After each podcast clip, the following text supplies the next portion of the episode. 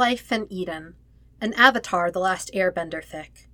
Written by Witch of Endor. Read by Doctor Fumbles McStupid. Summary. Her daughter is five years old when Ursa realizes what she and Ozai have been doing to their children. By each choosing one to bestow with their approval, they're pitting them against one another. Perhaps Ozai is doing it on purpose, but Ursa isn't.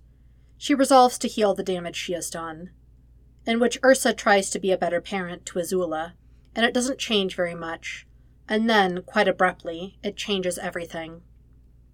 Warnings for canon-typical child abuse, discussion of homophobic society, and Azula being Azula. Chapter one. Children of Ursa. Ursa stops withdrawing from her daughter after her daughter pushes her son out of a tree. It's perhaps not the expected response, especially when she was already wary of her daughter's tendencies. But it's the result of an epiphany. The epiphany is this. This is partly Ursa's fault. She takes a good, hard look at her daughter's life. Azula showed her sparks practically upon birth, and has been favored by Ozai ever since. Ursa turned her attention to Zuko, because Zuko was more like Ursa and he needed the love. But... But Azula needs a mother's love too, even if she has her father's approval. Though she doesn't have his love, not really. Ursa isn't convinced that Ozai is capable of that, which makes her concerned that Azula might not be capable either. The children used to spend time together, but since Zuko has started showing that he is also a bender, just a late bloomer, Azula has turned the cruelty she's learned from Ozai onto her brother. Well, Ursa thinks, she has a lot to make up for as a mother. She tries to talk to Azula about the tree incident, but Azula insists that it was an accident, and that it isn't her fault that Zuzu has naturally bad balance. It's not an ideal response by any stretch of the imagination, but it prompts Ursa to shift her balance. She doesn't spend less time with Zuko, who needs her, but she starts spending more time with Azula, too. She teaches Azula how to braid her hair, a style that is distinctly not Fire Nation, because the idea of using a private hairstyle as a form of rebellion makes Azula snicker. She invites Azula to sit with Zuko when she tells the stories of the Fire Nation's greatest plays. And while Azula always rolls her eyes, while she seems to root for the villain in every story, she also stays and listens. It's slow progress. It's so very slow, especially with Zuko's flames being called up more and more easily. But Ursa can see the change happening. Within a year, Azula seeks out her brother without a plan to terrorize him. Within two, when Azula gets into a surprisingly, worryingly, violent clash with the visiting dignitary's son, Zuko quietly tells Ursa that it was because the boy made fun of him. Ursa gently brings this up with Azula, and her daughter glares and claims that only she is allowed to make fun of Zuzu, which is not perfect, but it's progress. And so Ursa finds herself in a battle of sorts with her husband. Ozai tries to tear the two of them apart, tries to make Azula stronger by giving her an enemy, tries to make Zuko weaker by placing him as the second best. Ursa tries to undo the damage, all through sessions of gossiping by the turtle ducks, through story time in a shared bed that Azula claims she's too tired to leave, through ganging up on Zuko with his sister until he lets the pair of them tie messy braids into his hair. Azula isn't... She isn't normal. She's too much her father's daughter, and she still clearly sees Zuko as a potential threat to her favor with Ozai. But it gets better, because Ursa slowly impresses upon her that they will never need to compete for her love. Then Azula forces her hand, and Ursa can stay no longer. She hurries to Zuko's rooms, hoping that Azula has fallen asleep there again, so that she doesn't need to make two trips. Only to find them both there, packing haphazardly. They look up at her and freeze. "What are you doing?" Ursa asks, breathless and perplexed. Azula's face is stonier than any nine-year-old should be. "I heard," she states. "He said that father has to lose his firstborn child. Well then, he's losing both of us." She holds her head high, glaring at Ursa. And to think that Ursa had questioned Azula's ability to love. Azula's love is strange and sideways, but here she is, the favored princess, ready to toss her life to one side for her brother's safety. Ursa looks to Zuko, who seems frightened and harried, but also like it hasn't occurred to him to question Azula's account. Ursa manages to be both glad for this and also worried that his loyalty to Azula might backfire on him someday. "Oh, my children," Ursa says, kneeling and opening her arms. "It will be fine. Zuko will be fine. I've... I've taken care of it." Zuko comes to her easily. Azula waits at a distance, scowling, but follows once Zuko beckons her. "Thank you for taking care of your brother, Azula. You're both going to need to take care of each other once I'm gone." Her children pull back, alarmed. "Once you're gone, where are you going?" Zuko asks, tears in his voice. Ursa presses a kiss to his temple, and then to his sister's. "I'm going away so that you don't have to," she explains. "I'm sorry. I love you. I'll always love you. Both of you. Completely and with my whole heart." Ursa leaves her children behind. She hopes that they will be more loyal to one another than to the new Fire Lord. She hopes that they will both survive the reign of their father. When Father grasps Zuko's hair in one fist and calls fire to the other, Azula looks away. Chapter two. Azula Sees Blue. Zuzu writes to her every month for three years. It would be quite impressive if Azula was inclined to be impressed by other people. Zuko never gives up hunting for a myth, and he never stops writing, even though Azula hasn't replied to a single letter. That isn't precisely true. Azula reads every letter and pens a response, and then burns them both. Who knows who is reading her correspondence, after all? She won't be seen as weak by her father, or the servants, or anyone else. But she still does the writing while she's alone. She writes things like, "I wonder if you swear like a sailor now," and "I never saw you after the burning, so I don't even know how to picture you," and "How is your firebending training with Uncle going? I've surpassed all of my teachers," and "Don't think I didn't notice that you mentioned asking about the Avatar's rumors and massage parlors, brother. I do know what massage parlors are." She writes them and burns them before the ink even dries. Azula is the perfect fire princess. She knows what the punishment is for imperfection, and it won't happen to her. And if she reads those letters when they arrive, if she breathes a little easier because they are hard proof that Zuko is still whole, if she writes her own responses like a child with a pen pal, nobody else will ever know. Back when things had been simpler, Azula and Zuko had crafted codes. They were stupid codes, born of being royal children who were never allowed to say what they wanted unless they were in private. But they were also helpful. They were twists of language that nobody else would understand, that would make a yes sound like a no to the other. They were the slightest facial movements. An eyebrow twitched upward for, "Is that true?" or "Are you okay?" One blink for yes, two for no. Hair touching meant, "Get me out of this situation," and a stretching roll of a wrist or an ankle said, "Wait for your cue." Zuko hadn't communicated anything to her before the Agni Kai, not even when he was burning. Azula doesn't know whether or not she would have done anything had Zuko touched his hair. She's glad that she doesn't have to know. Father sends Azula to bring the banished prince and his useless escort home. They've been branded traitors after their betrayal during the Siege of the North. Azula smiles when Father tells her that she's going to bring them back to face justice, and sees her own cruel smile directed back at her on his face. Zuko and Uncle Iroh are about to join her on the ship, ostensibly to return home. In the middle of her impromptu speech about Father's forgiveness, Azula uses a contraction where she usually wouldn't. It means nothing to everyone else.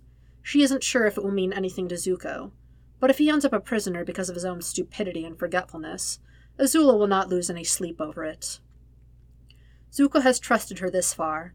Poor, ignorant, stupid Zuko. How he had survived three years without her, Azula will never know. Zuko picks up on the contraction. He meets Azula's eyes as Uncle Iroh asks his questions, and the skin where his left eyebrow should be twitches. "Is that true?"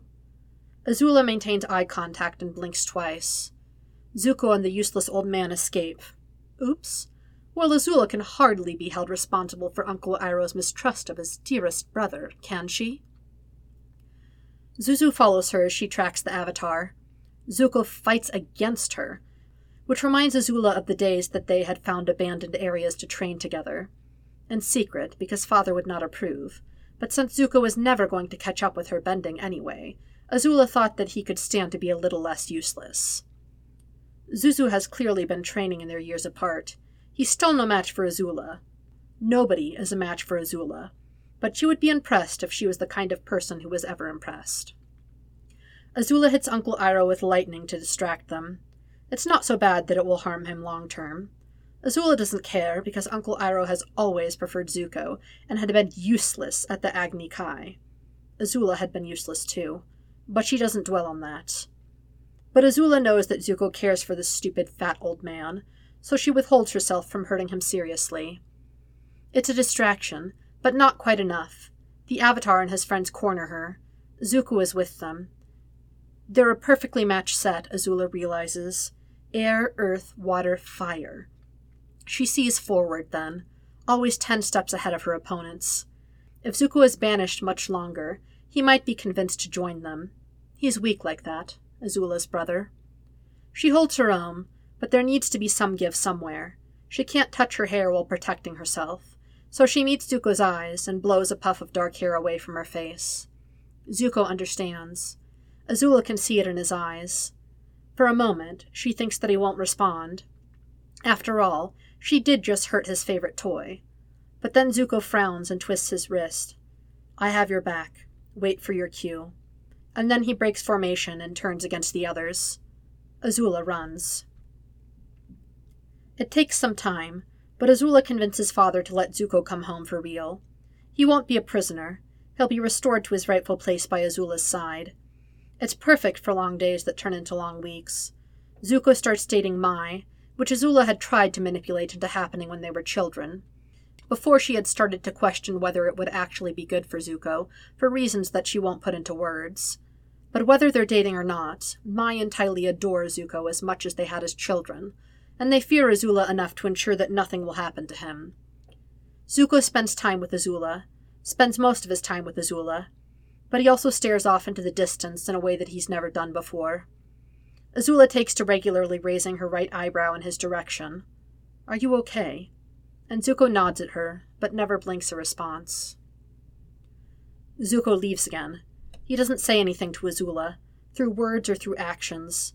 He just betrays them and leaves. Father says that he has committed treason and joined the Avatar against them. Azula had seen that coming, but she thought that getting Zuko back home would change things. She doesn't tell Father this, of course. Nobody needs to know that she had foreseen her brother's treason. Azula directs fire and lightning at all of Zuko's belongings, but Zuko doesn't seem to care for things the way he used to. The truth is this: Azula doesn't know him that well anymore. He had been torn from her for three whole years, spent his time traveling and hunting while Azula was home. They don't know each other anymore. The old Zuzu would have told her before leaving. He would have asked if Azula wanted to come with him. She doesn't, of course. She would have said no, and would have restrained him, told their father, and then found some coincidental way to let him escape if the punishment was too severe. Prison would have been acceptable, at least for a while, but Azula would have saved him from death. Azula hadn't saved him from Father before. Maybe that's why Zuko doesn't trust her now. Zuko is gone again. He doesn't write this time. When Azula next sees Zuko, she shoots fire before asking any questions. She's incensed. All the loyalty Azula has shown him, preparing to run away with him at nine years old, telling him the end of his banishment was a trap, getting him actually unbanished. And he's thrown it all away. For what? The Avatar? They fight in silence atop the gondola. Sword Peasant tries to get in the way. The guards start cutting the line. Azula looks to her brother as Ty Lee shouts that they need to retreat. Her stupid brother, who was loyal to a fault when it did him no favors, and then abandoned his loyalty once it was rewarded. Abandoned her. Azula is furious, but she's also not stupid. Go, she says to Ty Lee, who doesn't need to be told twice. Her brother saves Sword Peasant from falling to his death, and then looks back at Azula instead of ducking down into the metal container that's about to be submerged in boiling water. Come back with me, she finds herself saying. They'll kill me, Zuko points out. Maybe, Azula shrugs, but you'll definitely die if you stay here. Zuko's mouth pulls down. The gondola shakes. Azula thinks about what this looks like to the guards on the platform. She twists her wrist. Wait for your cue. and then shoots fire. Zuko dodges and shoots back. "Am I going to have to knock you out to take you back with me?" Azula snarls, and shoots fire with intent, because they are running out of time. The gondola stops shaking, shudders once, and then keeps moving. They both look back. "My," Azula says. "Which one of us is she protecting?" Zuko asks, confused. Mai's eyes flash up at them, and then she goes back to fighting the guards. Azula can't be sure of Mai's loyalties, but she also can't be sure that it matters right now. Mai knows good and well that fearing Azula also means protecting Zuko, after all. Zuko twists his wrist and shoots fire. Azula follows suit, putting on a show for her allies on the platform, and his allies below them. "Father won't be merciful," Zuko says. "There's no going back now. Not for me." He's right. Father won't be merciful. Zuko has allied himself with the Avatar, the man he was sent on an impossible mission to capture. There's a great irony here, which Azula will have to remember to laugh at later. Azula turns into a spin and kicks out blue fire. Zuko blocks, turns, shoots. Azula thinks that they might be recreating a training session from their childhood. It's almost like dancing. There's no going back for Zuko. If they win this war, Zuko will have to die or be imprisoned or disappear. Even if Zuko manages to disappear and miraculously evade being hunted, there will be no monthly letters to assure Azula that Zuko is alive and whole. If he is captured, Father won't pull back like he did in the Agni Kai. Death will be a mercy. Imprisonment will mean regular torture. Azula sees a hundred possibilities, and none of them look good for Zuko if Father wins. If Father doesn't win, none of the possibilities look good for Azula. One of them has to die or be imprisoned or disappear. No, Azula will not accept that. She's very in touch, suddenly, with the nine-year-old girl who had packed her things and told her brother they were running away. "You should go back," Zuko says. "Turn, block, shoot, turn. But I want you to know, Father said, Father said when I was leaving, block, shoot. Mother is alive." Azula thinks about being nine, and their mother kissing them and saying, "You're going to need to take care of each other once I'm gone." Azula has been loyal to Father for years, has been the perfect picture of a loyal fire princess. What has she gotten from it? She's watched her brother burn and had him taken away from her. Her brother. Hers. She's been afraid to even reply to his letters, lest she be burned and cast aside like he was. Azula sees blue. There's no big time limit now that the line isn't in danger of being cut. She keeps fighting, dancing, with her brother, enjoying the heat of the flames. They've changed recently in some foundational sense that Azula doesn't understand. They're almost golden. Her mind ticks through the future and the past. They end up tumbling onto the ground, followed by a confused group. Azula leads them far enough away from the idiot they captured that he won't be able to hear them talking. "Father said you redirected his lightning," she says, and then blocks his fire and sends her own. They must be putting on such a pretty show for the boiling rock. Zuko's new friends have seemed unsure of whether or not to interrupt them on a moving gondola. But now that they're on solid ground, Sword Peasant and her Kyoshi prisoner start to draw nearer again. She shoots a warning blast in their direction. They'll only get one warning. Zuko does a move that Azula has never seen, probably because it's made up, but she makes mental notes about it anyway. "I did," he says. "Why?" "Good. Do it again," she says. "Aim next to my foot. Make it look like you got me." Zuko doesn't look like he understands why, but Azula will have to trust him to follow directions. If he isn't ready, well, that's hardly her fault. She calls lightning and blasts it at her brother. Zuzu takes it and smoothly redirects it, hitting the ground beside her. Azula drops to the ground. Zuzu catches her like a hero in one of Mother's plays, and then heaves her inelegantly over his shoulder. "Am I kidnapping you?" he asks, and she chuckles and directs him to their transport. Zuko puts her down on her feet once they're inside, and the whole group looks at her in shock. "So, who knows how to pilot one of these things?" Azula asks, smirking. Zuko smiles at her. Chapter end notes. Note about the massage parlor. This is very much a reference to Salvage by Muffin Lance. I have no excuse. I just really like the idea of Zuko gossiping with the local sex workers about spirit myths. Chapter three. Parley. one. The psychotic princess is placed on her feet, and she is very much awake. Sokka tries not to panic. "So, who knows how to pilot one of these things?" she asks, moving towards the controls. And Zuko smiles at her like this is normal and okay, when it clearly is neither of those things. Sokka makes a noise. It's a primal noise originating somewhere in his soul. It's definitely at least fifty percent a question.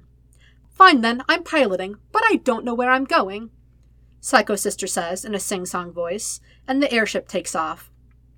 "That way," her brother says, leaning over the wheel to point in the direction they need to be going. Sokka makes the noise again. "Relax, peasant," Psycho Sister insists. "I'm clearly not here to endanger your worthless life." Dad clears his throat, and Sokka looks towards him with a sense of hope. If anyone can make sense of this situation, it's Dad. "You'll have to excuse us, Princess, but we were led to believe that Zuko was taking you against your will." The scary siblings share a glance, and then Azula goes back to flying. Zuko turns to face them more fully. "Azula and I need to talk about a few things," he explains. "It seemed that the easiest way to do that was to make it look like she didn't intentionally join us. That way she can return home without facing questions of treason." "Treason is really Zuzu's thing," Psycho Sister adds cheerfully. Zuko slants a glance at her. "It wasn't personal." Azula slams a hand against the wheel. Blue fire dances out and licks across it, which is worrying. "You left my a letter!" Zuko does this very careful breathing thing that he does sometimes, which always makes Sokka think he's either on the edge of a panic attack or a furious tantrum. "I knew what to say to Mai," he says eventually. I, I didn't know what to say to you." "How about, 'Wow, Azula, thanks for convincing Father to take me back and restore my crown. Thanks for fixing everything for me.' Something along those lines would have done nicely." Zuko nods. "I am grateful," he says, "but what fa- what Fire Lord Ozai is doing isn't right. I shouldn't have come back with you in the first place. I betrayed Uncle." "The fat old man betrayed you," Psycho Sister snarls. "Thankfully, there are no flames this time. And then you betrayed me." "Never," Zuko disagrees. "Never that." They seem to share some kind of silent communication again, and Psycho Sister turns back to navigating. Zuko carefully corrects her course, and Sokka, who cannot take it anymore, points out, "Why are we taking her to her hideout?" "This sword peasant always this chatty." "Is sword peasants?" Sokka splutters. "We can just go and make camp somewhere in the middle of nowhere," Zuko suggests. "We just need..." He looks to his sister thoughtfully, and then says, "A day?" Zuko's sister snorts. "A day and a half," she corrects. "You're teaching me how to redirect lightning, and I want to know about those weird new forms you've picked up." "Lightning, new forms," Zuko lists, the corner of his mouth lifting into a smile. "And treason." "Talking about treason," Psycho Sister amends. "Talking about the possibility of talking about treason." She glances over her shoulder at the rest of the group. "If any of you say anything about this, nobody will believe you, and I'll make your pathetic lives very miserable." Dad looks almost amused. Suki looks very annoyed. "Oh, right," Psycho Sister says, turning completely away from the wheel. Zuko takes over, as if he had been waiting for his sister to get bored with the power play. "Kiyoshi, it was so nice spending time together before. I'm glad we got to meet again." Sokka refrains from stepping protectively in front of Suki, because A, Suki can take care of herself, and B, Suki would kick his ass for trying. Suki folds her arms. "I'll admit that I find the whole let's talk about treason thing surprising. I thought you were so loyal to your dear evil father." "Let's not goad the scary princess into being loyal to her evil father," Sokka suggests, and is surprised when Zuko snorts. Honestly, Sokka is so not done being surprised by everything with Zuko. Every time he thinks he's got the guy figured out, he turns on his heel, not the bad guy, betrays them in Ba Sing Se, totally evil in return to his father, breaks out to teach Aang firebending, and then breaks into a prison to help Sokka rescue his father. Actually pretty cool and badass, buddying up with his psychotic sister again. "Look, I know this is confusing," he says, and then Dad raises a hand to stop him. "It's family," Hakoda says firmly, as if this explains everything. "I get it. But we don't know that we can trust your sister." Oh, you, you definitely, definitely can't. The scary siblings say in unison, and then look at each other with twin smirks. It's terrifying and not kind of funny at all. Sokka relaxes his hand from the grip on his sword that he hadn't even been conscious of. Then, Hakoda goes on, we should not return to the others. That's smart, Sokka thinks, even though he realizes that it means they're going to have to camp somewhere with the prince and princess of the Fire Nation. His heart sinks at the thought, but at least he has Dad and Suki, and also Chitsang, he guesses. Well, that's just fine, Psycho Sister insists, her voice too high for her normal pitch. I'm sure that you can convince me to commit treason against my dear father without the Avatar's help, and if you can't, it's not like I would be a significant ally or anything. Zuko leans forward until his forehead is pressed against the steering wheel. Sokka is pretty sure that it isn't a proper steering technique. We can always move as soon as she goes, he suggests. No, Hakoda replies, voice firm. We will not endanger the Avatar and everyone else. If Sokka hadn't been watching Psycho Sister's face, he wouldn't have seen that happen. Psycho Sister is very carefully watching Zuko's back, which draws Sokka's gaze there, and Zuko has stood up from where he was leaning against the steering wheel. His hands are now perfectly placed, and his back is so tense that it looks painful. Psycho Sister screws up her nose and looks over at Dad. Yeah, you don't get to tell us what to do when Zuzu and I could probably take everyone here down in moments, she says. Sokka watches Hakoda's frown deepen. How nice of you to include me, Zuko replies, but you could probably do that by yourself. Oh dear brother, it would take me at least a degree of the sun alone. Psycho Sister smiles. It looks predatory. So your plan, just to, just to get this straight, your plan is to threaten us to take you to the Avatar, the two of you, who've both hunted the Avatar before, and we're supposed to just let you do it? Sokka massages his temples.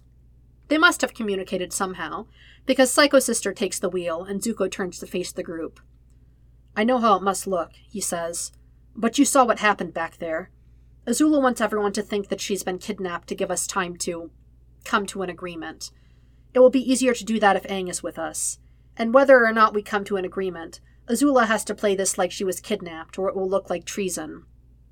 You can all relax, Psycho Sister insists. You have my word on my honor as a daughter of Fire Lord Ozai and Lady Ursa. I will not harm the Avatar as long as I am a guest. We'll all just play this as a friendly kidnapping. And then, once I'm gone, you can move on and I'll lead my people to your conveniently abandoned camp. Sokka doesn't like this at all, and Sokka doesn't understand Zuko at all, but he does kind of trust the guy. It's hard not to trust someone who came with you to break into and then out of the scariest prison imaginable, and does so for no personal benefit. Do you vouch for her? Sokka asks. Zuko turns to his sister and meets her eyes. Then he smiles. He's probably smiled more in this hour than in their entire enemy-turned-friendship. On my honor as a son of Lady Ursa and brother of Crown Princess Azula of the Blue Fire, I swear that my sister will not harm the Avatar, or the Avatar's friends, as long as she is with us by invitation. Sokka doesn't miss the change in language, and apparently neither does Psycho Sister. She shrugs and then nods. Then we're going back to the camp with one more royal than intended, Sokka says decisively. Hakoda and Suki do not look impressed. Chitsang does not look like he's been paying attention. Several things happen in quick succession when they arrive at camp. Sokka and Hakoda leave the airship, and Katara sobs out a laugh as she embraces their father. Suki is met with delighted laughter. Sokka tries to warn them about who's coming out next, but he doesn't get very far.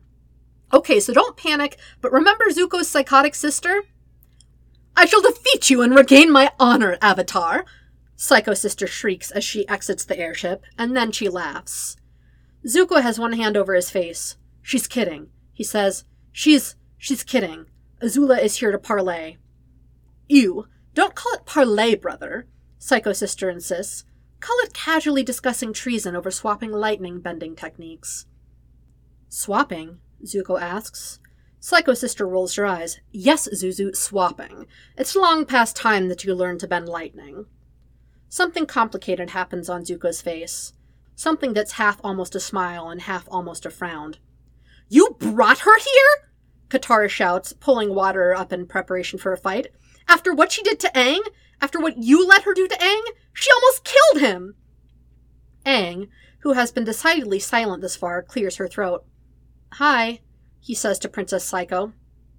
"By my honor and Zuzu's blah blah," Psycho Sister states, "not here to hurt you, really not the most important thing right now." "I'm new," Chitsang introduces himself, and Sokka really thinks that he hasn't noticed what's happening around here. Katara turns on Sokka. "How could you bring her here?" Psycho Sister also turns to her brother. "You're their friend. You convince them." "He is not our friend," Katara shouts. Psycho Sister raises an unimpressed eyebrow. "Really? Because he and Sword Peasant seem pretty buddy-buddy over there." "My name is Sokka. I know you know my name is Sokka." "Why would I know that?" Psycho Sister asks, and Sokka carefully resolves to refer to her by her actual name, because it makes him the bigger man. Bigger person. "Who are you again?" Sokka squeaks in indignation. Zuko has his face in his palm again. "Look, this isn't going well. Can we just... Azula and I need to talk about a few things away from everyone else, where she won't be accused of treason," he explains. "It's just talking. Terms, possibilities. No fighting while we're here, aside from training. Once we know how we're going forward, Azula will leave." Azula smirks. "I'm your house guest," she says, holding out her arms. "Or, well, your whatever this is guest." "Why?" Aang asks, sounding genuinely curious instead of furious and or terrified, which are the only two appropriate responses. "I thought it was kind of obvious that you were with the Fire Lord and Zuko was with us." Azula looks down her nose at him. "It's worth revisiting," she says. Aang blinks and tilts his head. "Why?" Azula frowns. "Because at this rate, either we win and Zuko dies or is tortured or hunted, or you win and I die or am tortured or hunted." She explains like he's a particularly slow child. Aang is actually a particularly fast child in a great variety of ways. "We're going to put our heads together and figure out if there is an option where we both survive." Zuko's face is doing that complicated thing again. Sokka is a little grossed out when he realizes that it's something like love for his sister, and gratitude that she's here. Barf. I mean, sure, Sokka would be pretty delighted in his circumstances, but Katara is only an annoying little sister in a normal way, not a destroy the world just to watch it burn way. "So, you're here to convince Zuko to join you again?" Toph asks, arms crossed and shoulders up. Sokka softens. Toph likes Zuko more than the rest of them, including Sokka, who thinks that it's really cool and also really unfair that Zuko is a master firebender and a master swordsman. Azula sighs, and this also sounds like they're particularly slow children. Zuko takes over. "I couldn't do that, even if I wanted to, which I don't," he explains. "Father would just kill me or imprison me until he's bored enough to kill me." Azula is considering other options. "She is considering joining our cause," Hakoda says, though he sounds unsure about it. "Ugh," Azula says. "Don't say it like that. Say it like this. Azula is considering usurping her father." "Have you thought about running away?" Zuko asks. "I don't want to, but I want to know what you think is on the table." Azula glares. "Father burned half your face off, Zuzu. You're hardly going to fit in. Plus me, keeping a low profile?" She laughs, high-pitched and a little psychotic. "No, it's treason or nothing, I'm afraid." Zuko nods. He looks around the group, seemingly unsure of himself. It somehow never occurred to Sokka to wonder how Zuko got that scar. Azula throws around that it was seriously messed up child abuse in such a casual manner, and Zuko doesn't even flinch. "I will vouch for her and stay with her," he says. "Azula won't harm anyone while she's here, on my honor." Sokka is still watching Psycho, Azula, so he sees her angler shark grin widen and her eyes brighten. Sokka's stomach drops. "I did swear not to hurt the Avatar or any of the Avatar's friends, and I intend to stick to that," she says. Zuko isn't looking at his sister, but Azula is looking at him. "Which reminds me, Zuzu, catch!" That's when she flings lightning at Zuko. Things happen in quick succession again. Zuko does the same move as before, apparently just absorbing the lightning and flinging it away. It goes over the edge of a cliff. Katara brings up water and knocks Azula backwards, almost off her feet. And then Zuko is in front of Azula, protecting her with a firewall. And Katara and Zuko shout almost the same words at the same time. "Leave, Leave her him alone! alone!" Everyone takes a breath. Zuko's wall flickers away. Katara's water drops. What, Katara says, her voice filled with pure rage, was that? Azula laughs, sharp and dangerous. I promise not to hurt any of the Avatar's friends, she points out, gleeful. You told me that Zuzu isn't a friend. She seems to think this is hilarious. Judging by the not-quite tick at Zuko's mouth, he also thinks it's kind of funny. Sokka doesn't understand Zuko at all. Did you get a good look at the move? He asks, stepping away from his protective stance. I would prefer some warning next time. Katara still looks furious. And miss out on an opportunity to have the waterbender prove that she was lying about not liking you? Come now, Zuzu. I wouldn't leave your pride in tatters like that, she says, and then she holds up a hand. Hand. Zuko doesn't move. Now or more lightning. Zuko holds up his left hand and lets Azula inspect it. I thought so, Azula says. You're hurting yourself every time you redirect lightning. You need a better handle on the form. Luckily, you now have me to hit you with lightning regularly. Katara looks furious. Do not do that, she orders. Lightning can be very damaging to the heart and basically all of the internal organs. You shouldn't be playing with it. Azula's grin is now less angler-shark and more told-you-so. Ah, you do care. Katara glowers. Azula practically preens. Um, Aang pipes up. So can you get on with the parlay so that Princess Azula can leave? Chapter four. Parlay two. For all that the waterbender insists that Zuzu isn't her friend, she sure does fuss over the effects of the lightning. She also shoves a bowl of food at him, glaring like the facial expression will somehow counteract the action. After a moment, she holds out a second bowl to Zuko, who passes it to Azula. Azula looks down her nose at it. Chances it's poisoned? She asks Zuko. Zuko shrugs. They haven't tried to poison me yet, he says, and swaps their bowls. The waterbender looks furious. Azula kind of loves it. They all move to sit around the place that the campfire would be if it was later in the day. It's wonderfully awkward, and the rest of the group give her and Zuko a wide berth. Azula wonders if they always do this to Zuko. Did her brother abandon family only to be considered an outcast here? The dirt gremlin sighs wearily and sits on Zuko's other side. So, she says, loud enough to be a little obnoxious, treason, huh? We're hardly discussing it with you, Azula replies, affronted. You're nobody. She's not nobody, Zuko disagrees. Ooh, Zuko likes this one. That's interesting. But I think it might be a conversation best left to the two of us, Toph. Toph scoffs. What is there to converse about? She's either with us or she isn't. It's not that complicated. Actually, it's very complicated. See, if you really wanted to convince me you have a chance of winning, you'd need to tell me your plan. But you can't, because if I don't join you, your plan won't work. Azula laughs at the delightfully terrible situation they're in. Isn't that a fun paradox? Zuko chews on his rice for a moment, and then points his chopsticks at her. His manners are atrocious. Azula wonders whether it's the time with these peasant children, or three years with sailors. So, how do we have this conversation without endangering ourselves? Start from why, the non-idiot adult suggests. Azula slants a glance over to him. He's a water tribe chief, and he makes Zuko very nervous, and Azula isn't sure if he has a history with the man, or if he's just nervous around fathers now. Both options make her fire crackle at her skin. You already know why, Zuko replies, and Azula is so correct about this, he's tensed up again. She already said, we're looking for a way to both survive. Azula raises her chin. Zuko's life in freedom is second only to mine, she says, and it's probably the kindest thing she's ever said. She's honestly a little grossed out that she made that declaration in front of Zuko's peasant friends. She is definitely a little confused by how unimpressed they seem. The waterbender is looking at her like she said something insulting. Zuko, at least, has the good sense to look stunned. That's the nicest thing you've ever said to me, he tells her, and Azula rolls her eyes for an excuse to look away. That's the nicest thing she's ever said to you? The sword peasant exclaims. He waves his hand at her, and Azula lazily thinks that he should pull them back before he loses them. Your loyalties are confusing. Zuko and Azula meet eyes and shrug.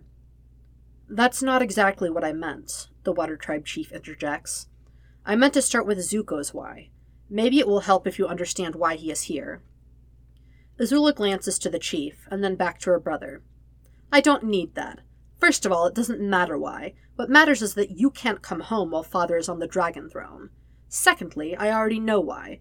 Turns out you can't burn half your son's face off after speaking out of turn and expect loyalty from him. A hush falls across the group.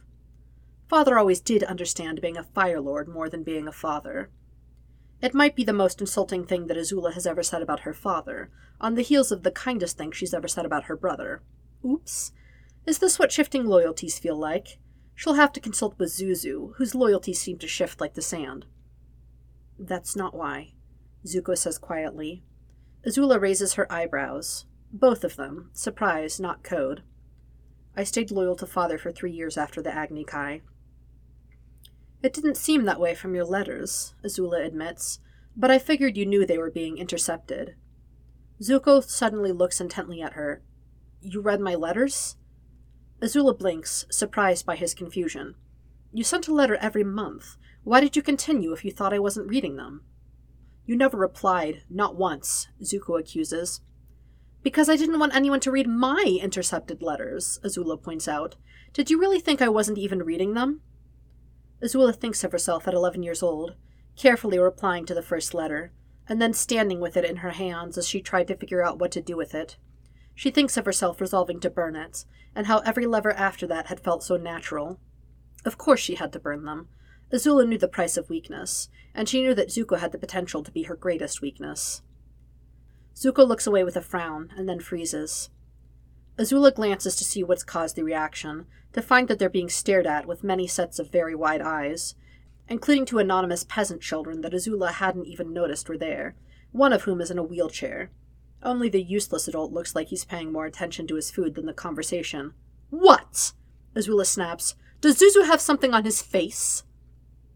She hadn't meant to refer to his scar, but considering the previous conversation, she finds herself smirking at her own wording. Three years, the blind dirt child says. That would have made you my age. Thirteen, Zuko corrects immediately. The dirt child nods. I think we assumed it was a training accident, she explains. Not for speaking out of turn. Why wasn't that what turned you against Fire Lord, worst dad ever? The sword peasant asks, incredulous. I mean, if that didn't turn you, what did? Zuko blinks, then frowns. I realized what he was doing was wrong, he says eventually, slowly and carefully, while maintaining very specific breaths. He doesn't like this conversation at all, Azula realizes. He likes this less than talking about the Agni Kai. It took me a long time. Too long. All right, I'm bored now. Azula to the rescue. Agni, but she is a sap, saving Zuko like this. She places her half-eaten bowl to one side. Come on, we're fighting and talking about more interesting things. The waterbender is glaring at her. Azula doesn't know how she has earned this particular glare, but she decides that she doesn't care.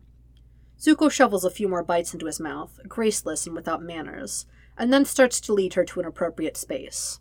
They're followed. Are we going to have an audience? She asks, glancing over her shoulder to be sure of exactly how far they are. Zuko sighs, weary. Is this what teaching the Avatar is like? Azula asks, genuinely curious. Only sometimes, Zuko replies. They've reached an indoor space, a huge floor with pillars on the edges. It's more than enough space. Zuko walks to the edge and strips his tunic off. Azula walks to the middle of the floor. That's new, she says. You used to be able to fight clothed. Zuko huffs something that might have been a laugh or something less uptight. I figured out how to stop them from criticizing, he says, and nods over to the edge of the room with the small gathering of not exactly fans. Azula looks over. The Water Tribe siblings and the Kyoshi girl are staring at Zuko. There might be blushing involved. Azula is delighted. How did you even know the Kyoshi warrior would react like that? She asks. Didn't you just meet? What do you... Zuko starts and then looks around. The three teenagers look away completely conspicuously. Azula thinks that the sword peasant might even be whistling. Not her, too. Zuko looks toward the ceiling, and then decidedly faces away from their onlookers. Azula doesn't, so she's treated to the moment that they start staring again, and also the moment that Chief Dad notices what's happening, and looks distinctly bewildered and unimpressed. Teenagers, she hears him grumble. Azula's laughter bubbles up from somewhere deep when she remembers how Zuzu had stripped his tunic off before their game on the beach. He's become tactical. So now you've resorted to using your body to distract your opponents? She asks. Zuzu scowls. It stops them from commenting on every technique I use with the Avatar, he explains. Aang doesn't even notice what's happening. He's a kid. Though I think Toph notices and just thinks it's funny. Azula fakes a thoughtful expression.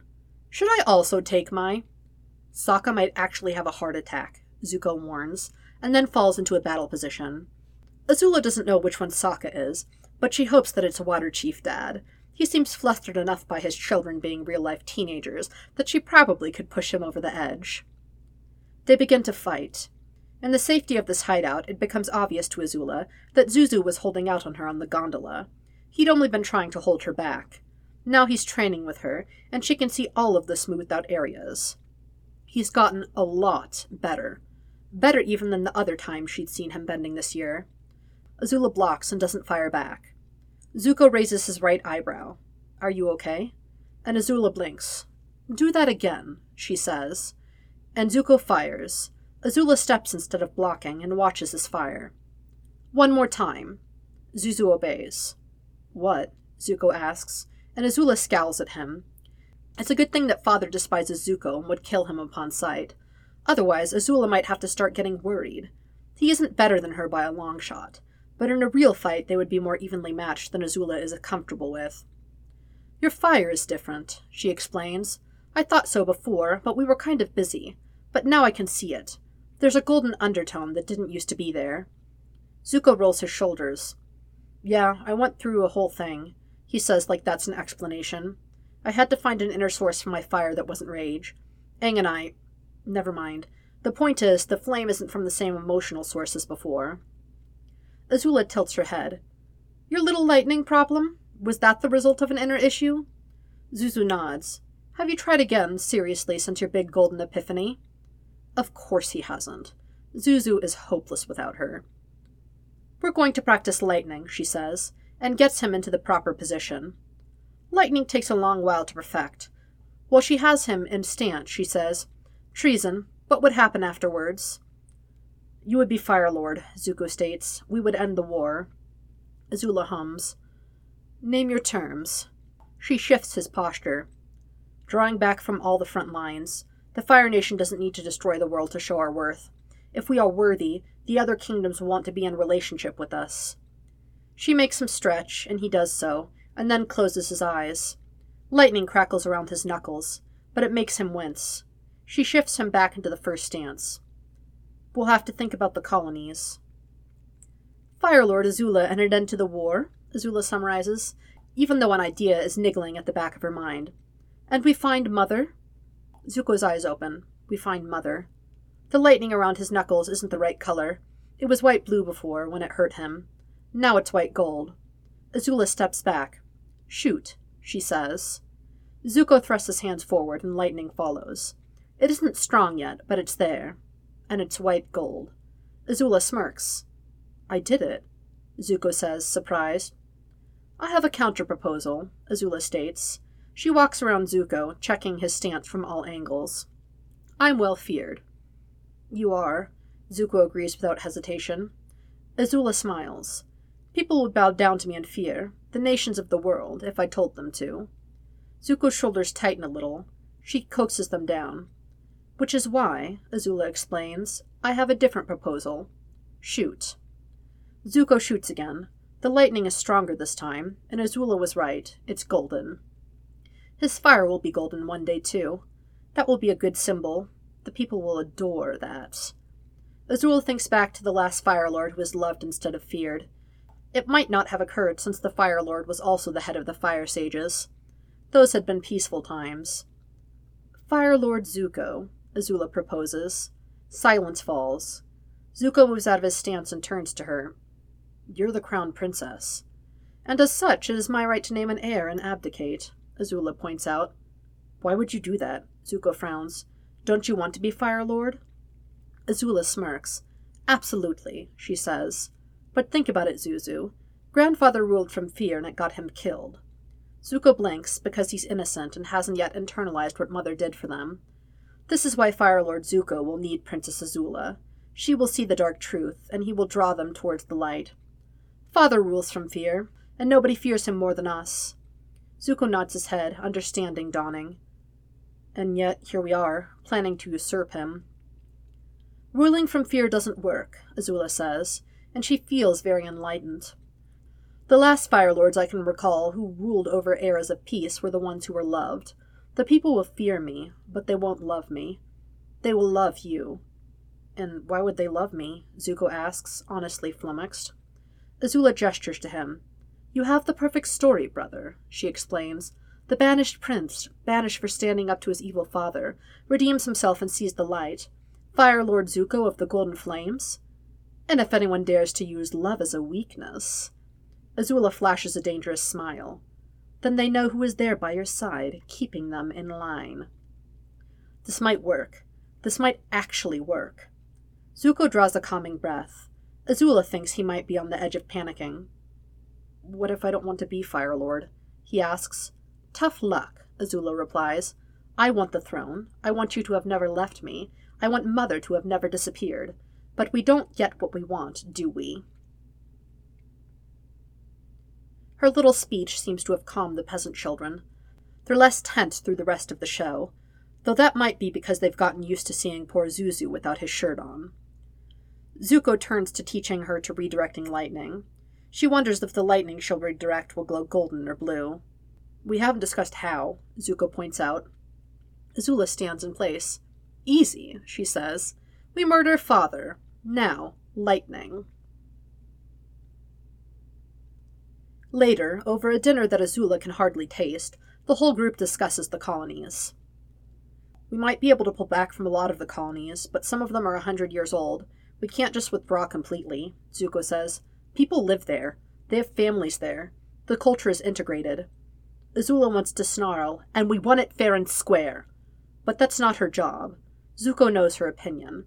If she is going to be his trusted advisor, she also needs to trust him. But they're not yours, the waterbender snaps. They belong to the Earth Kingdom. The Avatar sits up very straight, very suddenly. Azula thinks that he might have propelled himself into the air just a little. Wait, what if it belongs to nobody? That's not a thing, Azula points out. But why not? Why not take places that have been all mixed up for a century and make them independent? There's a pause. Azula looks at Zuko, who looks back at her. That could work, Zuko says slowly. That could be a really good place for peace talks, too. Centers of trade. Nobody has a stronghold. Azula frowns. Is the Avatar secretly a genius? She asks, and sees the Avatar beam in the corner of her vision. Zuko holds her gaze. I cannot express to you how much that is not the case. The peasant children laugh. The not useless adult joins in. The Avatar pouts, but it seems good-natured. I'll have children, Azula says, when Agni's face is leaving them. Zuko turns to her with a curious expression. What? You can marry if you want, but you won't have to. I'll marry someone politically convenient who'll be a good father. You'll spend time with the children, and they'll spend time with you, learning and be your heirs. Where is this coming from? Azula looks into the campfire instead of meeting his eyes. The campfire came from Zuko, and it's a little golden too. It looks like their eyes, and it shifts with her brother's breath. And we'll revoke the laws against relationships between men and between women, she says, careful to sound casual. The fire jumps at Zuko's sharp breath. You'll marry for love, if you ever do marry, and not for politics. Azula, Zuzu says, and it's far too soft. Why just me? We'd be in charge. You could marry for love, too. Azula laughs. What use do I have for that? She finally meets Zuko's eyes. Zuzu's expression is almost too much to handle. Are we really doing this? He asks, committing treason instead of just talking about it. The rest of the campsite has fallen quiet. They've been listening all along, Azula realizes. Oops, she might have just told them more about Zuzu than she had been intending. They're waiting for Azula's response. Let's talk about how, she relents. Chapter five. Zuko Sees Gold. They stay up late into the night. Katara keeps herself awake because she doesn't trust either of the royal siblings. And while Aang is amazing and going to save the world, he's also sometimes overly trusting. He's lying in a pile of blankets by the fire, eyes drooping as if he isn't literally lying belly up in front of a predator. A predator who's attacked and almost killed him before. Dad seems to understand the threat, because he stays up too, making carvings by the campfire and clearly eavesdropping.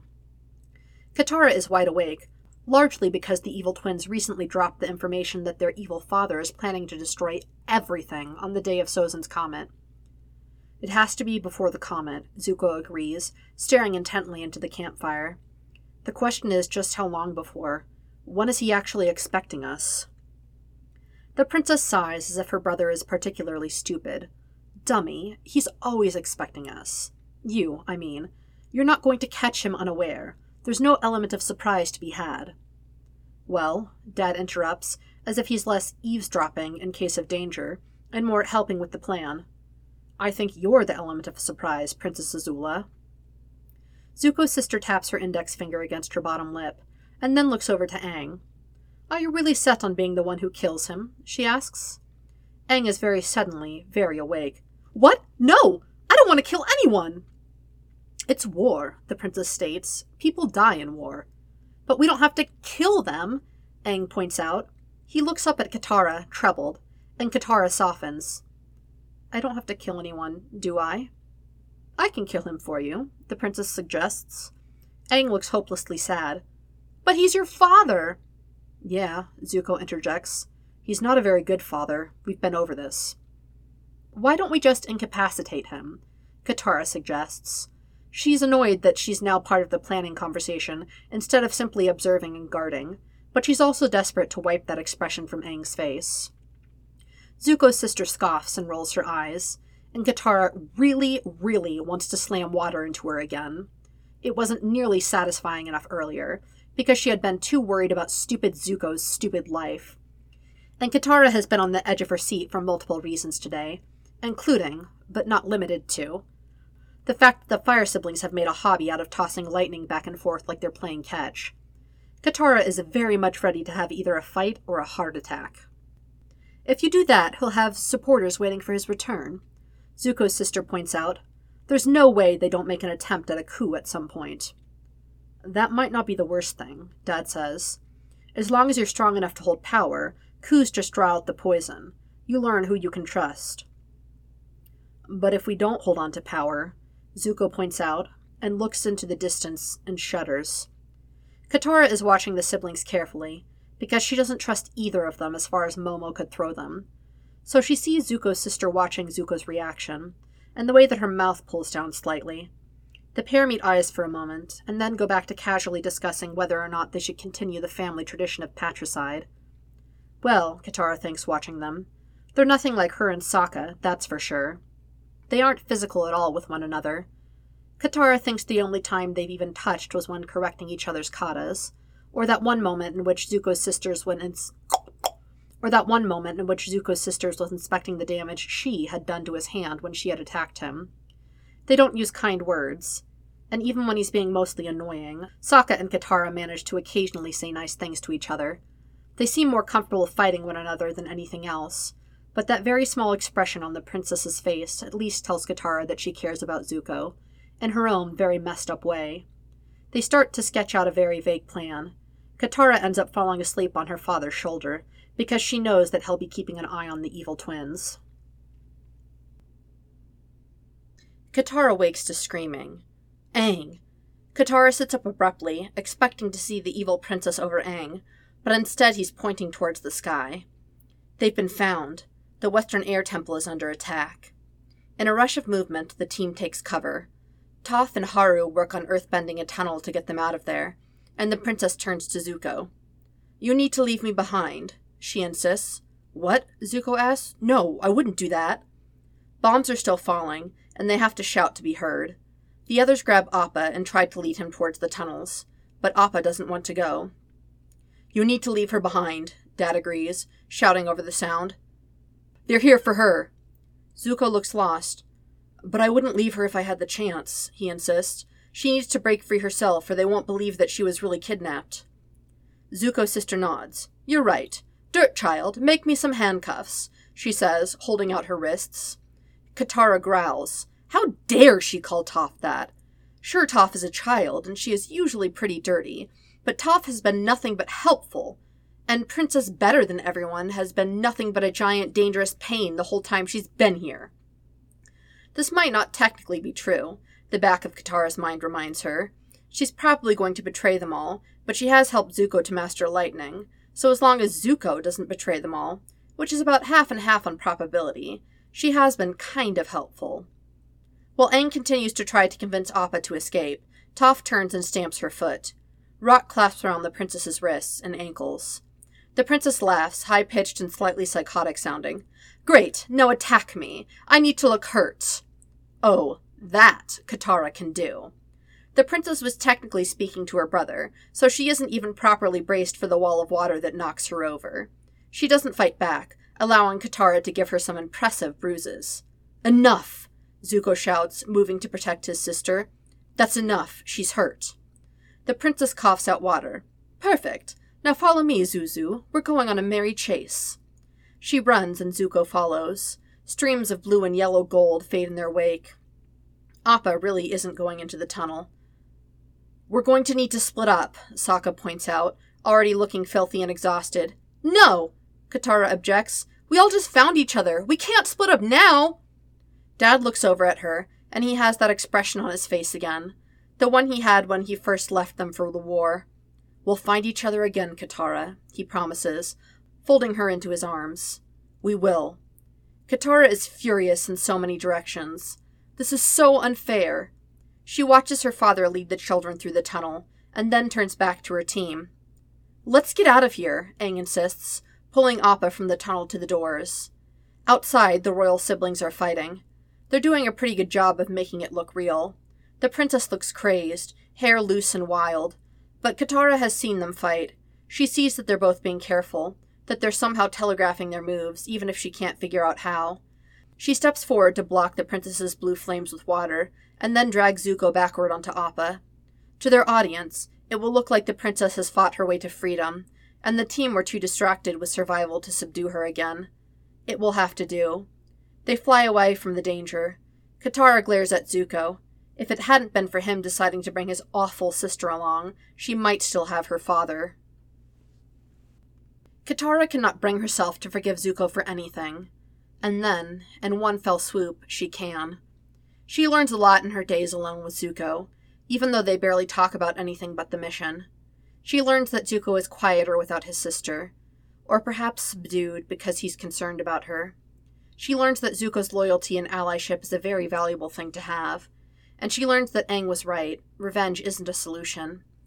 Katara isn't sure what's going to happen to Zuko's father. Will the Fire Princess kill him?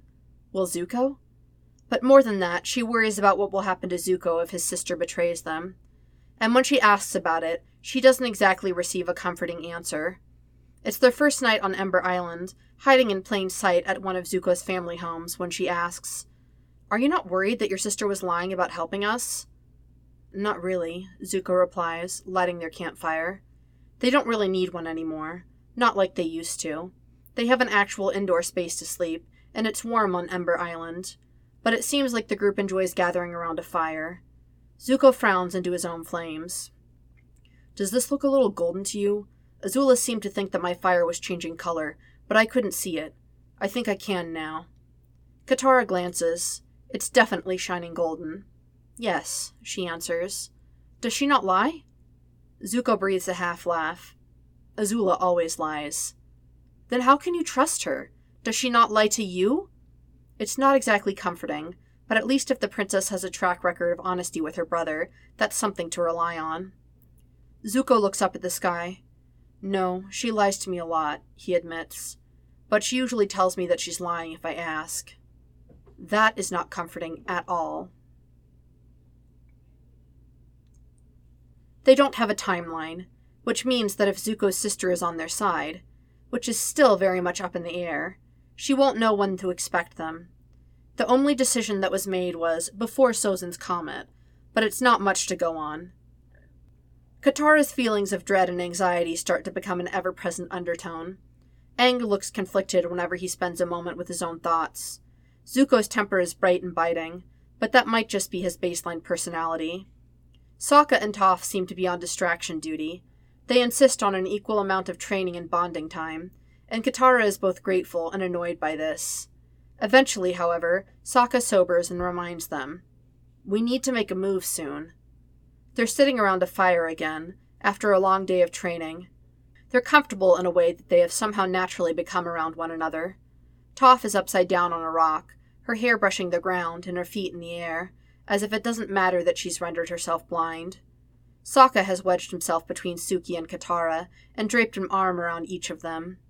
Across from them, Aang and Zuko have been playing with the fire, creating shapes and patterns.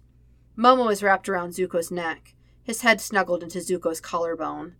It would be pretty adorable if Katara wasn't constantly confused by the way that animals act around Zuko, who's prone to spurts of anger that should surely frighten them off. Instead, animals seem weirdly attracted to Zuko. She will never, ever admit this, but sometimes Zuko kind of reminds her of the princesses and the stories that her mother would tell them. "Are we strong enough?" Suki asks. "We're a good team, and if Azula is with us, we're even stronger. But..." She glances around, and Katara notices that she doesn't quite make eye contact with Zuko.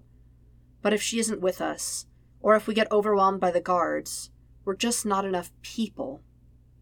"Azula won't betray us," Zuko insists, which is honestly unhelpful. "But you're not wrong. We could use all the manpower we can get." He sits up a little straighter, looking surprisingly regal of the golden fire, even with the flying lemur acting as a scarf. "I have an idea." They find the Dragon of the West, and a lot more support with him. Katara doesn't cry when she sees Uncle Iroh embracing Zuko, but it's close. Zuko has definitely been crying. He's too pale to disguise it in the slightest, and it reminds Katara of just how young they all are. This war should be fought and won by adults, not children. It's also good to see someone touch Zuko without him flinching away. Much later, when the plans are set and it's time for action, Katara holds out her arms in an invitation. It's one of the most awkward hugs of Katara's life. Zuko is as tense as a bowstring and doesn't seem to know how to hug her back properly. But Katara just holds him more firmly, because Zuko is about to risk his life, and if he's wrong about the princess, then it's going to hurt him in a great variety of ways. "Stay safe," Katara suggests, pulling away. Zuko half smiles at her. "I'll try. You try too." There are no promises. War is not a place for promises. The plan is simple in theory, and complicated in practice. They infiltrate the palace precisely, up until the moment that the guards figure out what is happening. Then it is a battle outside the throne room. Zuko was intended to be captured first, and when Aang gets to the throne room with Katara and Sokka as his backup, Zuko is already on his knees. There is a guard behind him, half kneeling with a blade pressed to Zuko's pale throat. They're on time, and Toph and Suki will keep any other guards from entering. Katara holds herself back from sighing in relief. The other guards in the room raise their swords, ready to strike when prompted. Fire Lord Ozai looks up at them with an almost bored expression. "This is the army you have behind you?" he asks his son. "A group of ill-trained children." Zuko may be on his knees, but his head isn't down. Many guards in the room are knocked out, scattered across the room. Zuko's swords are lying haphazardly just out of his reach, as if they've been knocked from his hands and kicked away. He's looking a little charred around the edges, too. Katara's heartbeat picks up, but her heart also swells with pride. He's done well to get this far. They all have. The Fire Princess stands behind the Fire Lord and to one side, her back straight and her head held as high as Zuko's. Zuko is silent. "Speak!" the Fire Lord snarls. "Speak for yourself, boy! They might be your last words." "I brought you the Avatar," Zuko says, voice slow and careful. "Though I suppose not quite the way you asked me to." Fire Lord Ozai looks over at Aang, and Katara holds out her hands in a defensive posture. Nobody is attacking. The air is almost stiflingly still. "You're no match for us," Fire Lord Ozai tells his son.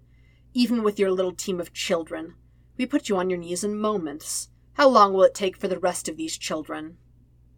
Katara almost wants to argue, because it's clear that Zuko took out most of his father's personal guards before he was subdued.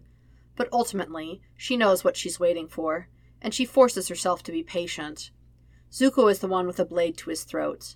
They need to allow him to be in control. Even if you did manage to beat us, your reign will always be in danger, Zuko snarls. It will. You reign through fear. Ruling through fear never works. Katara keeps her eyes on the Fire Princess, because that is her cue. The moment that Azula strikes, Katara needs to take care of the guards. She waits. Unfortunately, Fire Lord Ozai also turns to Azula in that moment, causing the princess to remain still. Your brother tries to speak to me of politics, he scoffs, as if he knows anything of ruling. You and I, daughter, shall rule the entire world through fear. Princess Azula seems frozen. So does Zuko. Where they usually look on the verge of being twins, they currently couldn't look more different. Zuko on his knees, clothing disheveled, blood smeared across the unburnt half of his face. Azula on her feet at the Fire Lord's side, clean and pristine, not a hair out of place. You shall rule the world, father, Azula replies. I am but your loyal servant. Katara watches the Fire Lord smile. But you are mistaken, daughter, he says. When I rise to power over the world as the Phoenix King, you shall take my place as the head of the Fire Nation. Katara's heart sinks as she watches the Fire Princess's face. I'm going to be Fire Lord? She asks, sounding as stunned as Katara has ever heard her. Fire Lord Ozai's smile widens. A deserved reward for your loyalty, Fire Lord Azula. Katara watches as the princess's face shifts to match her father's smile, wide and cruel. She also watches as the princess's eyes shift to her brother, just for a moment, before she looks away pointedly. Katara has never felt more foolish in her life. How had she ever started to trust that Zuko's sister would be loyal to them? How had she let Zuko's blind faith in his evil sister bleed into her own perspective? Yes, father, says the princess, soon to be Fire Lord. Katara accepts that they are on their own. Chapter six. Children of Ozai. Azula misses her cue. Also, where father and the guards have been forcibly reminded that Zuzu is a much more talented swordsman than a firebender, and boy was that fun to watch, they seem to be forgetting where his other well of talent lies. This is going to get very interesting very quickly. Where did I go wrong with that one? Father asks, looking down his nose at Zuko. Zuko is holding himself very still. Father looks to the guard, pressing the blade against his throat. Kill the boy guards. Take down the peasants. The Avatar is mine. Azula's eyes snap to her brother as soon as father says kill the boy. Because while there are no cues anymore, there is no more obvious time for Zuzu to remind them all of his other talents. Zuko twists, grips, and tosses the guard over his shoulder. The guard slams to the floor, blade falling to clatter on the stone. Azula smirks. There's a reason that she never allows Zuko to be in reach when they spar. She blasts fire in her brother's direction, leading him steadily from the group of guards who are closing in on the water peasants. The waterbender is surprisingly talented for such a young and ill-educated girl, and the sword peasant isn't completely hopeless either. The Avatar faces off with father. Azula would quite like to watch and wait for an opening, but she's busy dodging surprisingly golden flames. They're brighter now. How sweet. How could you? Zuko shouts, his voice hoarse and loud over the clashes of swords and fighting. Azula ducks and rolls, pulling them to a better area of the room. They have a better view from here. They fight, hard and fast, blue and gold. Duck, block, shoot, turn, jump. At one point the Avatar shouts in pain, and Zuko looks over at the wrong moment. Azula's fire slices by his arm, partially blocked, but not enough. Zuko flinches and almost loses his balance. Azula frowns and throws fire towards the waterbender, just to give herself something to do, while Zuko regains his balance. She raises her right eyebrow. Are you okay? And Zuko blinks once in response. They fight. The water tribe peasants take down the remainder of the guards. Azula won't give them too much credit. Zuko had taken down the majority of them upon entering the room, quick and precise with his swords in a way that he isn't, yet, in his firebending. He softened the ground for them. If she were inclined to be impressed, Azula might admit that two children versus a half-dozen trained palace guards is significant, especially since they're working very hard to incapacitate and strike down without killing anyone. "Is your fire sparkling?" Azula asks eventually, incredulous, when the breath has been knocked from her chest by a particularly powerful blast. Zuko hesitates, either because he hasn't yet noticed that his fire is still in the process of changing color, and it is very funny, or because he's giving Azula a moment to catch her breath. "No," Zuko insists, and then pushes golden fire in her direction, which definitely has a sparkling undertone. "Shut up," he adds. Azula laughs, and then does her best to turn it into a cruel sound, because they are not out of the woods anytime soon. Father throws the Avatar across the room.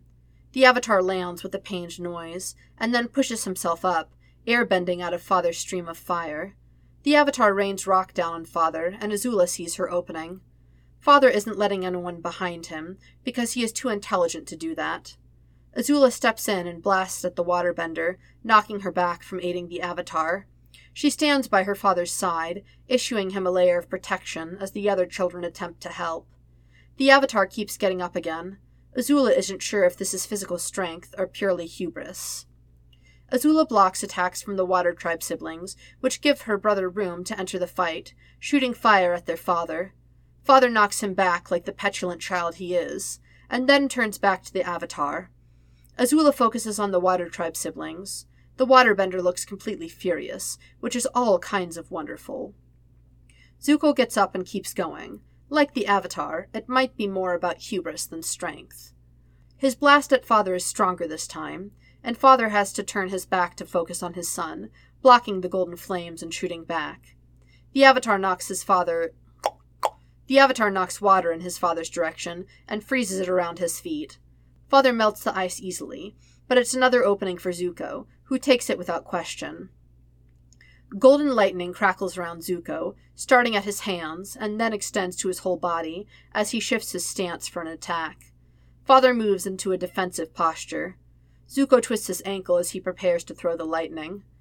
Beside Father, just slightly behind him, Azula pushes the Water Tribe siblings down for long enough to ready herself. Lightning is flung. Father defends against it, but the lightning doesn't come to him. It comes to Azula. Azula catches it and swiftly redirects. Blue lightning hits Ozai in the back, and he falls. The Avatar follows with his own attack, and Father isn't getting up anytime soon. Cuffs of rock encase his wrists, forcing his palms against one another.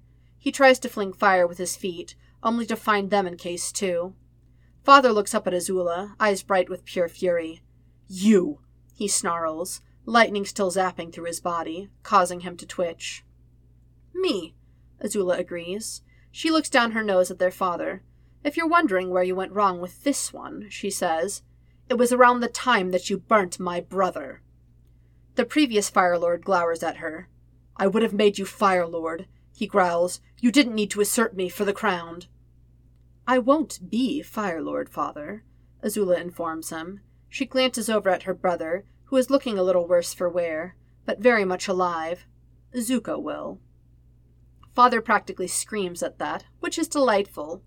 "Over my dead body," he snaps, and Azula is about to say, "Well, yes, that's the plan," before Ozai turns to his son and blasts fire from his mouth. Azula strikes. Father stops moving. The lightning continues to crackle over his body, but it's nothing but a body anymore.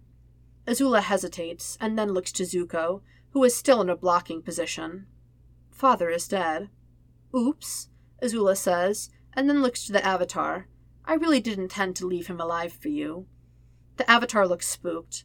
The Water Tribe siblings join them around the body. "You were defending Zuko," the Avatar says eventually. "I understand." "You don't have to make me sound like such a sap," Azula almost says, but then her eyes catch on her brother.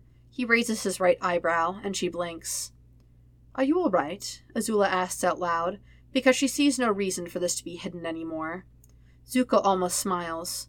"In one piece," he replies. "We need to stop the fighting out there. They'll listen to you." Azula nods and goes to leave the room, only to be all but tackled by the Avatar. She stands with both hands up as he hugs her around the waist. "Zuzu," Azula bites out, "please get your pet Avatar off of me."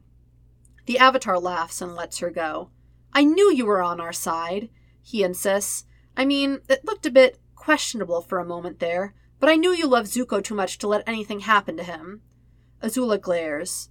The Avatar moves on to hugging Zuko, as if exchanging embraces is normal post-battle etiquette. The waterbender approaches. I'm going to hug you now, she informs Azula, who assumes a battle posture. Touch me and lose a hand, she snaps, and the waterbender stops. She shrugs and then dips into the most sloppy bow that Azula has ever seen. Azula rolls her eyes, and then bows back at what might be a slightly deeper angle than is technically appropriate for royalty to show a peasant. Since she's here now, Azula also bows to the waterbender's brother. That wasn't the worst sword fighting I've ever seen, she allows. The sword peasant laughs and bows back. It's even worse than his sister's attempt. That wasn't the worst bait-and-switch I've ever seen, he replies. But next time, maybe don't give us all a heart attack. Zuko finally extracts himself from the Avatar's hold, and is almost knocked over by the Water Tribe siblings. He looks a little dazed. Let's stop the war, Azula suggests. Much later, the children insist on building a campfire. They're inside, and there's an actual fireplace in the room, but they stack wood on the stone floor and all but demand that Zuko share his flame. They're all tired and filthy. The waterbender, Katara, is determined to heal everyone's wounds with her waterbending powers. At first, Azula refuses, but it eventually seems like her resistance is inevitably futile. Azula and Zuko keep turning to talk about politics. Take advice from the White Lotus, but remember that they're not in charge of the Fire Nation. The guards will need to be replaced, but we need to do this with goodwill. Let the peasants into the grounds for the coronation. The rest of the group apparently don't like this, and the dirt child has resorted to throwing pebbles at them whenever they start. It's strange seeing Zuko with friends. In their childhood, Azula had been the one with friends, and though Ty Lee and Mai are dedicated to Zuko, he's never been fully comfortable around them. It's different with this group. He lets them make fun of him, and assumes the best of it. He laughs more openly. He allows them to touch him, even if he can't quite relax into it. Azula decides that they can stay. The coronation is the next day. Azula has barely slept, and neither have the rest of the children who won the war. The dirt child, Toph, looks dead on her feet, but Avatar Aang is bouncing with energy, airbending gifting him with bounding steps as they wait for Zuko to reappear. Mai and Ty Lee join them, and Ty Lee expertly draws Aang's nervous energy into teaching him to walk on his hands. When Zuko enters, he's dressed in the clothing of a Fire Lord, his top knot bare as he waits to be crowned. So, are you ready to become the Fire Lord? Ty Lee asks cheerfully. Zuko lets out a shaking breath. Does it make a difference? Azula asks, are you okay? And receives a yes, then a no, and then another yes. What's going on with your face? Sokka asks. Zuko shakes his head. A lot has changed this year, he says, his voice wondering, and he looks around the group. A year ago, I was still on the ice, Aang points out. We had never left the South Pole, Katara says. Azula thinks this game is ridiculous, but she still adds, I hadn't seen you since you were banished. And now we're all together, Zuko finishes, and he looks something approaching happy as he glances around at their friends. Mai sighs. Are we really going to have a sappy friendship moment instead of getting this all over with? Yeah, sappy friendship moment, Sokka agrees, and then throws himself into a hug with Zuko. Azula glares because she remembers how the Water Tribe siblings were when Zuko was shirtless, but it doesn't last long, because the rest of the group seems to decide that this is an appropriate time for some kind of ridiculous hugging pile. Ugh, get off me, Azula insists. You're going to mess up my robes. You're going to mess up the Fire Lord's robes. Come on, Azula, live a little, Ty Lee insists, and Azula rolls her eyes, but just for a moment relents. They have to fix Zuko's hair before the coronation. When they're outside, looking out to the sea of people, Zuko looks tall and regal and put together. Azula knows how nervous he is, but everyone else is too far away to notice his hands trembling. Zuko gives a speech about restoring honor, age of peace and love, blah blah blah. Azula barely pays attention, because she's too busy watching him in the crowd. Azula is usually correct, so it's hardly a surprise that they seem to eat up this whole narrative. The people aren't just going to adore Firelord Zuko. They do already. When Zuko kneels to receive his crown, Azula steps forward. It isn't exactly traditional, but this is the part she's been waiting for. Azula calls out, "All hail Firelord Zuko of the Golden Flames!" The Firelord stands, and the crowd bursts into cheers. Azula looks to her brother and smiles, and doesn't look away.